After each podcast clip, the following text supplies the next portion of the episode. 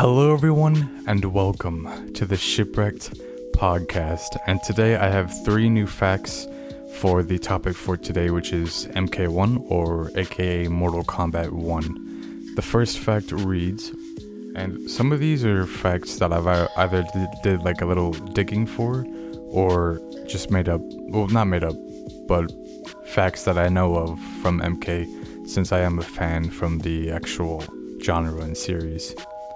Mortal Kombat title origins.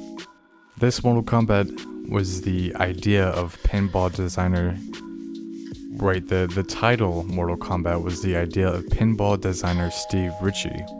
Following difficulties trademarking the original title of Mortal Kombat, since then the series often intentionally misspells various words with the letter K because it's combat with the K, in place of C for the the hard C sound. So as so as all of you know, Mortal Kombat literally misspells combat with a K, but it's was a marketing strategy whenever they made up the name for the game in like the 80s because I'm pretty sure MK the actual first Mortal Kombat was in the 80s. You know, instead of them doing like a reboot of the game now. But yeah, they they just rolled with the the K and then used that in w- sentences and words and the title itself, which is a fun fact. Fun fact number two there is a bug in the game that allows player one to do certain combos, whereas player two cannot, due to a bug. So that's as of now, because the game just released, but they had you know plenty of time by now to fix major bugs, and that is a major bug. So I don't know if it's fixed by now because they have been updating the game, but I would assume they're gonna fix this. But as of now, it is kind of hilarious how rushed the game is, and we're gonna talk more about that later. And fun fact number three: Reptile's appearance. This is a fact that I wanted to display, but Reptile's appearance in MK1 is actually more creative than ever, because he's never been able to shapeshift from human to lizard form. He's normally stuck in between. So it is true, throughout the storyline and his character arc, he talks about his kind and where he's from and how he was treated and the fact that he's like the only one of his kind that can shapeshift from lizard to human form, which is actually really badass, but I just don't necessarily like the design of the lizard that much because it's like it's basically like built like Killer Clock, not Clock, Killer Croc from Batman, like the Batman series, which like it fits his character, but like for Reptile, he's normally more of like a little guy or like medium sized. He's normally not like humongous. So I don't think it fits as well, but the transition is really sick. So I understand where, where they were trying to go for his character design. But it but it was like a creative, you know, change for once. But besides the three fun facts, uh, I have some, I guess, like, you know, portions of the game that I wanted to talk about. And uh, out of these uh, five topics for for the game, I wanted to talk about the story mode first. So, like, the plot of the story is, I I don't want to you know spoil everything, but what I'm going to be talking about does contain spoilers. So, that you know this game basically just released uh, not too long ago, like this month. So if you're watching this or listening to this, uh, I am gonna be also. By the way, I'm gonna be having gameplay in the background and uh, the game in the background because this is the first ever uh, episode or podcast EP that I'm gonna be ha- using a green screen. I recently got the green screen not too long ago, like a few weeks ago, so I've been using it for content, and I'm going to be using it from now on on this Shipwrecked podcast. So I can have cool backgrounds relating to the theme or, you know, Shipwrecked uh, theme in general. So and instead of like you know my bed in the background and just the walls, which is boring. So hopefully y'all will enjoy that. But what was that? What was I saying? Oh yeah, the story mode. So basically, the I'm I'm just gonna try to sum it up. But the plot of the story in MK1 is Fire God Liu Kang remakes the universe after he defeats Kronika in MK11 and becomes like a, a titan. Titan like god. Or more than a god, like a well, I already said Titan, but whatever. I guess Titan is above demigod and elder god. So he he basically becomes like the keeper of time, like or the new one after he defeats Kronika. And he creates this whole new universe trying to end, you know, the suffering and pain from the, his previous timeline. So all the all these uh, characters that we've seen before are like different. Like some of the characters are more humble. Like Kung Lao is more humble. Johnny Cage is basically the same, but he uh, becomes more humble and appreciative of his position later on throughout the story. But uh, Kang starts to figure out that uh, evil starts to spread throughout this new timeline anyway. But he's wondering why, because he's thought he's done a flawless job, you know, having all the evil characters with meaningless lives, or that he put them into, but someone interacted with the evil characters to give them power to then, you know, uh, mash up the plot, to thicken the plot, and conspire against Sindel. And uh, Fire God Liu Kang was like, "Wait, this how is this, how did this happen?" And uh, throughout, like earlier throughout the story, we see literally Kronika, or so to speak, talk to Shang Tsung and Quan Chi and basically give them power to do evil shit for her to form an army. And then um, later, we skip a bunch of stuff in the story, and uh, it turns out that Kronika, the one that was talking with Shang Tsung and Quan Chi to Im- improve their evilness, was Shang Tsung, apparently, and it was, it was um, didn't make that much sense. Because why would you involve a character like Kronika, who was a Titan, who was like the like the main boss in the last game, and then just make her like ins- uh, like an insignificant character all of a sudden? Like, it's like putting Batman in like a you know like a crossover with like Marvel like in a story mode and then you, you just like immediately kill him and then just replace him with someone else? Like the fuck i wanted to i wanted to see what happened to batman bro. Like they like that's oh, so dumb but like so like okay it's shang Tsung and apparently shang Tsung survived from the mk11 like final fight where Liu Kang and Shang Tsung are battling with uh, for the power of like the crown or whatever to become stronger. And they're they're both like titans or something. They're both like super strong, and it and uh, the story said that it uh, merged or altered the fabrics of time. And so Shang Tsung and Liu Kang both had their own timeline so Shang Tsung wanted to go in Liu Kang's timeline and then destroy his. For, I don't know, whatever reason. Like, if you already have your own timeline, and you can do whatever you want because you're the timekeeper of your timeline, like, why would you, why would you need to do any, like, do anything else? Like, you have literally the whole universe technically in your hands. But no, he has to go above and beyond, you know? It's like uh, it, it's very unnecessary and it's like unlike Shang Tsung.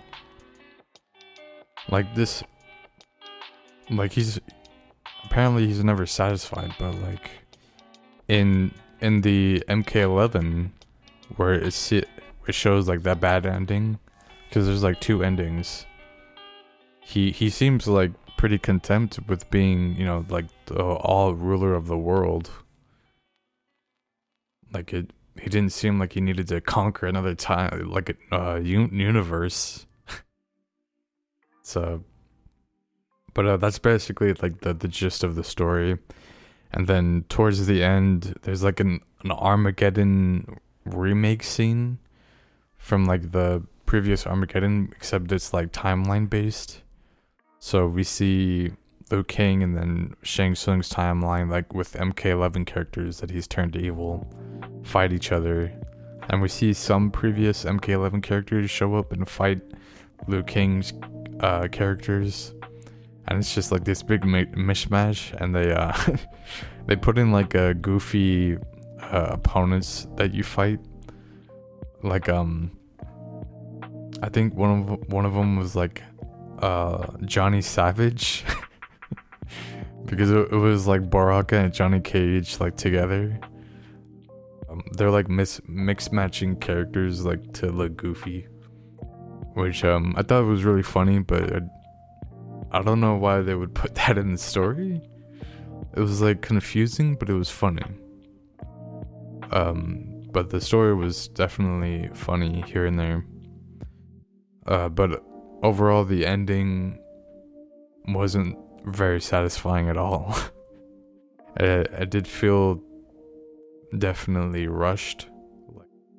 The the whole the entire game in general. So that's that's that's my thoughts on the story mode. But uh, besides the story mode, Uh, the characters in general, I guess I guess plus the character story arcs. So the story arcs for the characters in MK1 they so Liu Kang basically, you know, altered these characters and changed you know their egos and what they go through their uh, life events. So in the last timeline, Scorpion and Sub-Zero were basically uh buddies, you know, they're they're friends because they both bonded that Quan Chi was fucking with both of them and made both of their lives, you know, terrible. So they bonded over that and they became basically allies to each other. And then in MK1, they are then reborn as like brothers. So Scorpion, Sub Zero, and then Smoke, they added Smoke, are all brothers with each other in human form. And except Sub Zero is very. It's the first Sub Zero which later became Noob Saibot in MK11. So, so this Sub Zero is like brags about being a Grandmaster a lot, and he's very out for power, like most of the time, and he talks a lot of shit about his uh, father who passed away. You know about like the Lin Kuei and stuff, and his brothers like weren't really all for that because they were, they wanted to remain loyal and and fulfill their father's legacy, which Sub Zero didn't want. So it basically led him to a path of, you know, uh, evil wrongdoings and betraying his clan, or basically, yeah, betraying his his brothers. So that led him trying to join up with Shang Tsung because Shang Tsung invites Sub Zero to basically do wrong and help them form a evil army. So Scorpion and Smoke are want to side with Liu Kang and they're basically the good guys. So that's and also uh Scorpion like the the vo- they obviously changed the voice actors so Scorpion sounds more mellow and like regular toned. He doesn't sound like super like you know, badass or anything or like super uh wise. He just sounds young cuz everybody in MK1 storyline is like basically young and fresh cuz like everything's restarted, right? It's, it's technically supposed to That's that's the other um unfortunate part about the story, everything is reset. It's supposed to be like MK9, you know, style and stuff, because like that's when the tournament started to happen and stuff. And it's it's like confusing because we've already been through all these games, but now we're going back to MK1. So now there's two MK1 games, the one from 1980 something and then 2023. So I think it's kind of dumb. I just I just think it's unnecessary in general. Also, Gar- Geras in MK11 shows up in MK1 storyline. And his story arc, basically, he was like groomed to be uh, a very loyal guardian to Kronika, but more on the like god complex style. Because he was like, you know, "You- can never defeat me. I will always become stronger.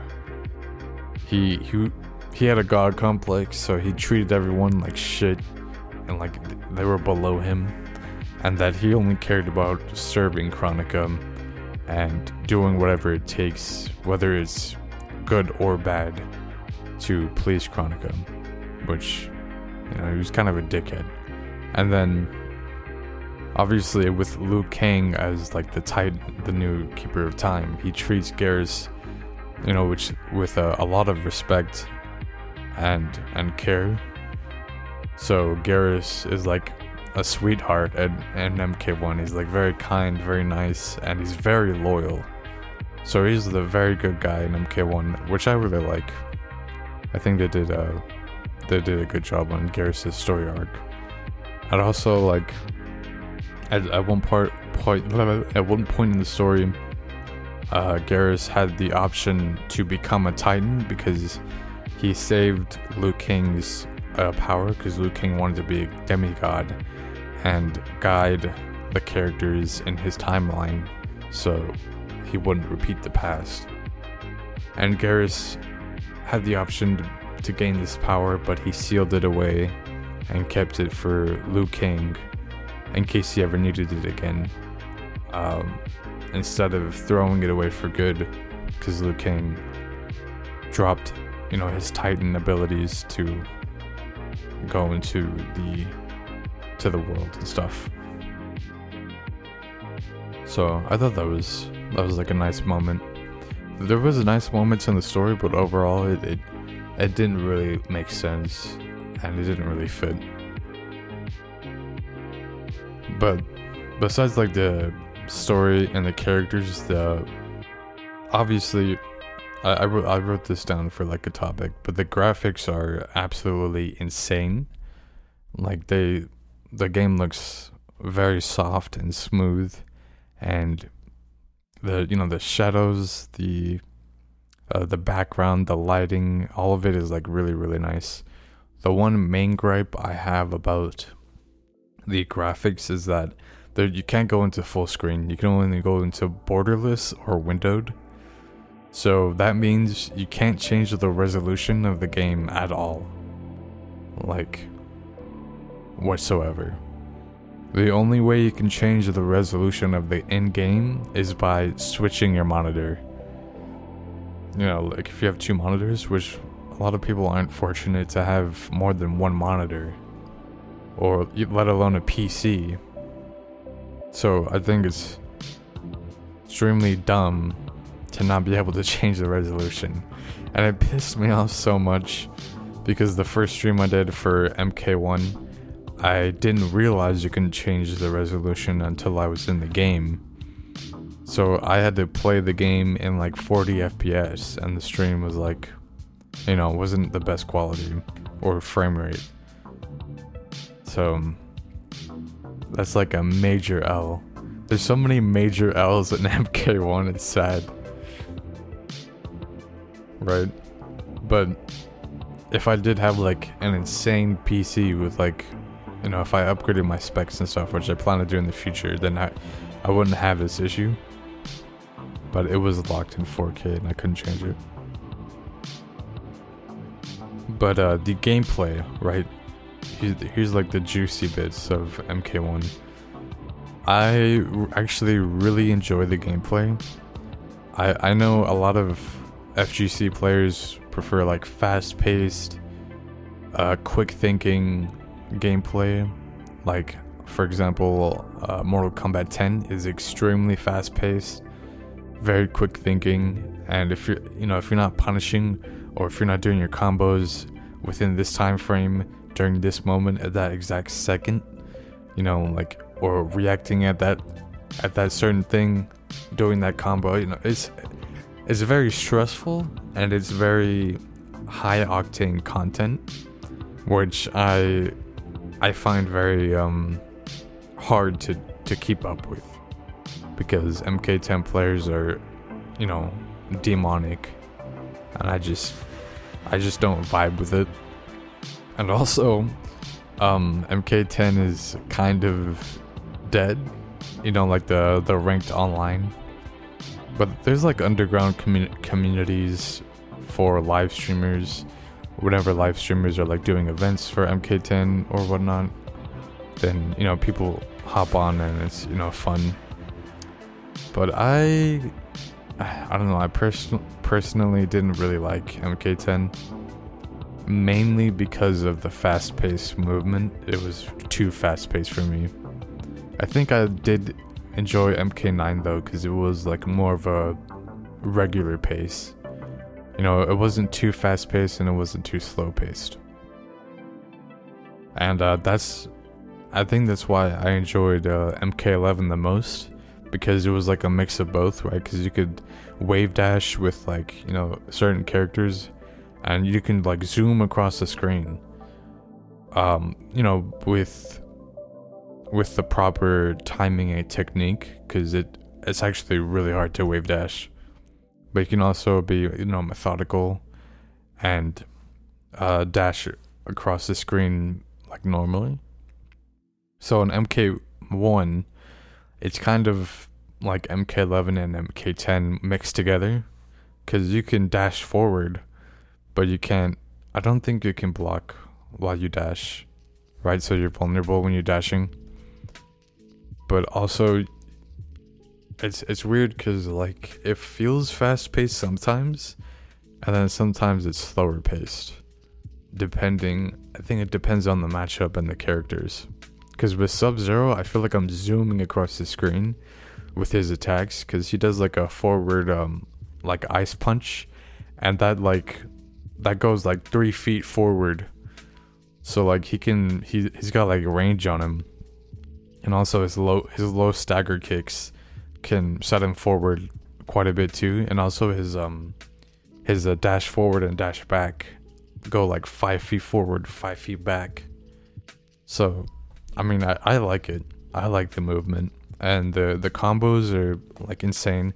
I haven't got to lab too much to know like you know all sorts of combos, but I know like um like a few of them for Scorpion and Sub Zero enough to like win a ranked match. So, I I personally do enjoy the gameplay through through my experiences so far. I haven't played in in any uh, tournament yet though for MK1. Uh, although I do plan on hosting my own tournaments in general.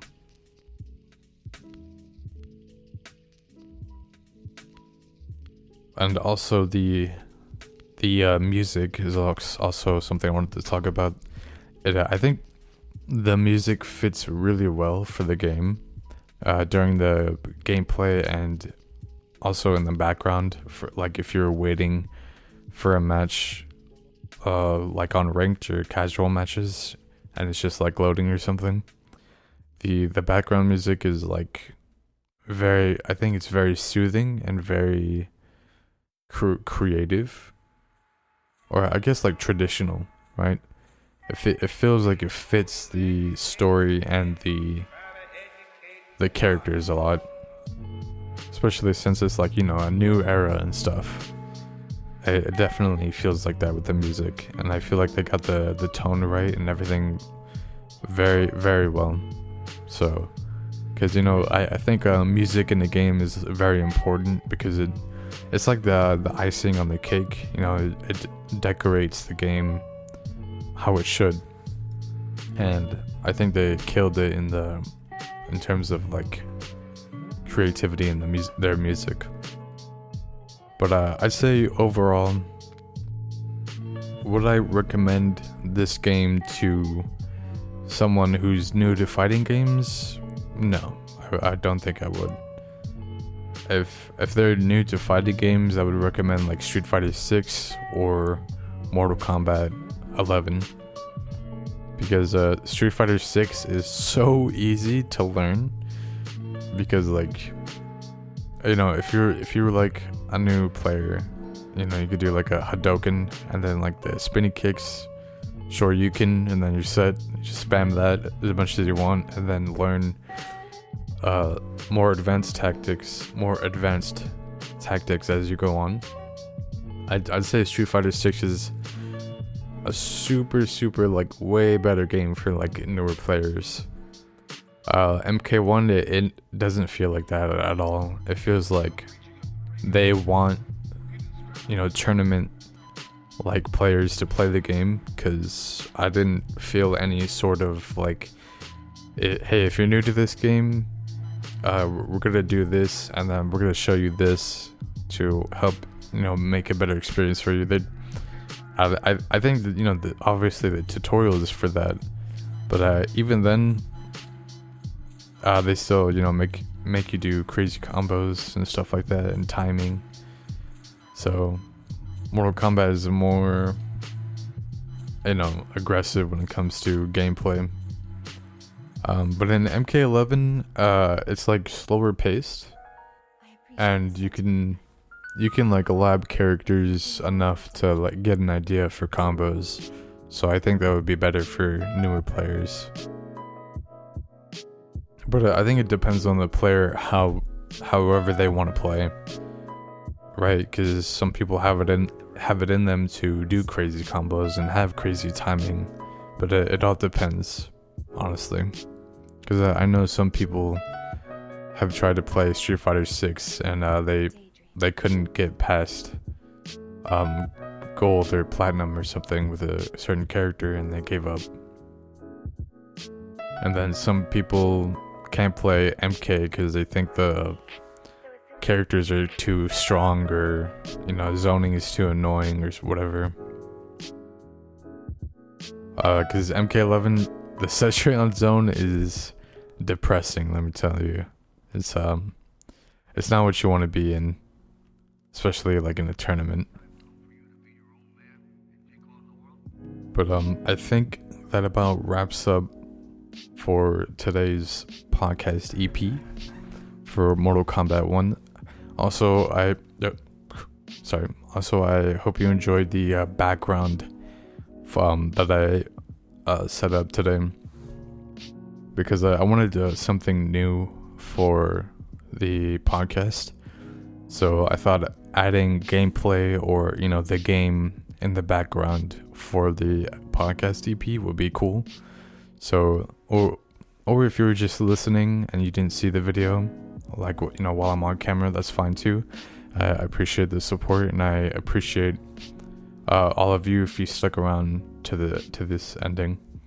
But um, yeah, I'm gonna try to keep going, going strong, making these podcast episodes as long as uh, somebody out there watches them. So, but uh, that's about it for today, and I'll see you in the next EP or episode. Pizzity pizzity. Peace out.